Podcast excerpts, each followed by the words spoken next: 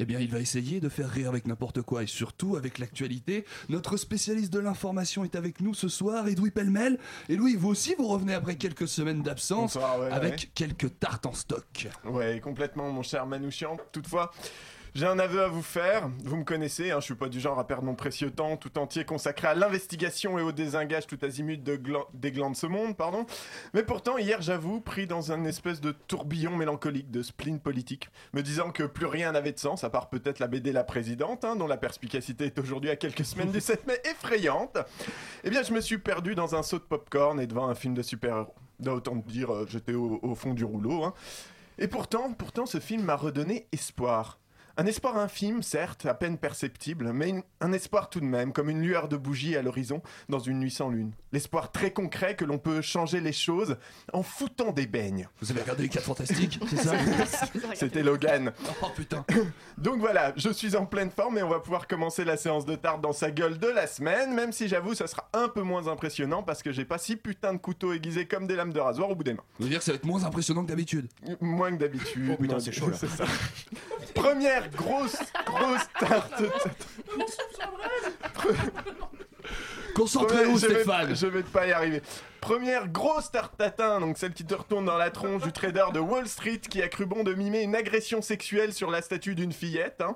Sur, Hérité- attends, sur la statue d'une fillette? Oui, la statue d'une fillette, pas la fillette Il y a des directement. statues de fillettes à Wall Il y Street. a une statue de fillette à Wall Street érigée le 8 mars et faisant face sans frémir au célèbre Raging Bull.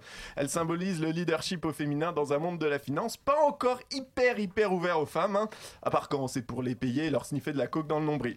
Un bon gros con donc, qui nous rappelle au cas où certains en douteraient encore qu'il y a du chemin avant de ne plus avoir besoin du féminisme. Et puisqu'on parle de gros con, parlons de Macron, hein? Ah oui, il est pas si gros que ça. Non, mais- enfin. Après tout, puisque les instituts de sondage ont décidé de l'annoncer gagnant au second tour et que les médias continuent de multiplier les couvertures et les éditos favorables sous prétexte que ça booste les ventes, je vois pas pourquoi on se priverait à Chablis. C'est vrai. hein, voilà. Fais-toi plaisir. D'autant que ce punk à dog argentin de chez Rothschild semble avoir été touché par la grâce divine. hein. Quand on y regarde bien, c'est vrai qu'il y a comme un petit goût de déjà vu. Le mec élu de Dieu qui, qui rassemble au-delà des différences, prenant à la fois des prédateurs centristes, des cafards de droite, des pigeons socialistes, s'écriant en l'arche avant de tous les mener bateau. Et peu importe, un peu importe que son programme tienne ni la route, ni sur trois feuilles de PQ d'ailleurs, peu importe que ses donateurs soient pour partie des exilés fiscaux en Belgique, des lobbyistes et des banquiers new-yorkais, peu importe, car il y a quelque chose de mystique qui fait vibrer jusqu'au moins pieux, au point qu'on attend avec impatience le 7 mai pour voir s'il va nous rejouer l'immaculée élection. Bon après on peut aussi être un gros con rabat-joie moustachu hein, et plutôt voir ça comme une victoire déprimante du vote utile, qui n'est rien d'autre que l'équivalent démocratique de l'épisiotomie sauvage hein, que l'on impose à au moins 30% des femmes qui accouchent en France.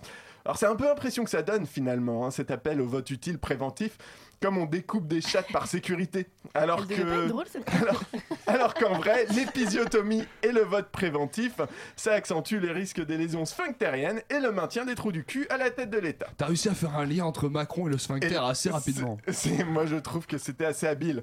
Alors, sauf, sauf à Besançon, et je voulais la placer, parce qu'il y a une clinique qui a atteint un taux de 0,5% d'épisio et 15,5% pour Jean-Luc Mélenchon en 2012. C'était complètement gratuit, celle-là. Très pointure des vidéos. C'est clair, oh putain. Et encore, et encore j'ai j'ai- j'ai vidé... J'ai Oh là là Vraiment, tu vas au bout de ton. Et la, chronique. la dernière mandale de la semaine est un peu spéciale parce qu'on m'a pas beaucoup vu au front radiophonique ces dernières semaines. hein. J'ai été pas T'as mal vu sur un autre front. Elle me, elle me démange celle-là. Fillon. Fillon, mon petit Fillon, je sais que tu les préfères à 13 000 balles et offerts par un type qui se vante de pouvoir dire sale nègre à des ministres afri- africains, mais laisse-moi t'offrir un petit costard. Toi qui t'offusques du traitement que la justice te réserve, qui monte sur tes grands chevaux et efface de ton programme l'axe consacré à l'indépendance de cette dernière la veille de ta mise en examen, c'est ballot, hein, comme des fois les dates, t'as l'impression que ça veut dire des trucs. J'aimerais bien savoir ce que tu penses dans ce cas, de ce cas rapporté par différents journaux, dont Mediapart notamment, de la comparution immédiate d'un jeune homme de 18 ans sans casier, sous suivi psychiatrique, pour le vol de trois portables sur des jeunes filles, reconnu sur les vidéosurveillances par sa mère qui voulait le mettre face à ses responsabilités. Pendant 50 minutes que dure le procès, la présidente et la procureure se sont acharnées sur lui avec des mots que l'on pourrait croire réservés aux assassins de la pire espèce.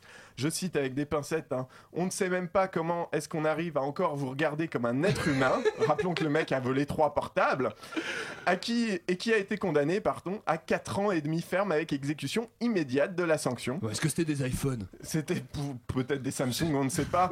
Peut-être des Note 7, il leur a peut-être sauvé la vie quelque part. Parce que Fillon, tu vois, quand j'entends, je t'entends geindre que depuis l'origine de cette affaire, je n'ai pas été traité comme injustifiable comme les autres, je trouve ça drôle parce que c'est vrai.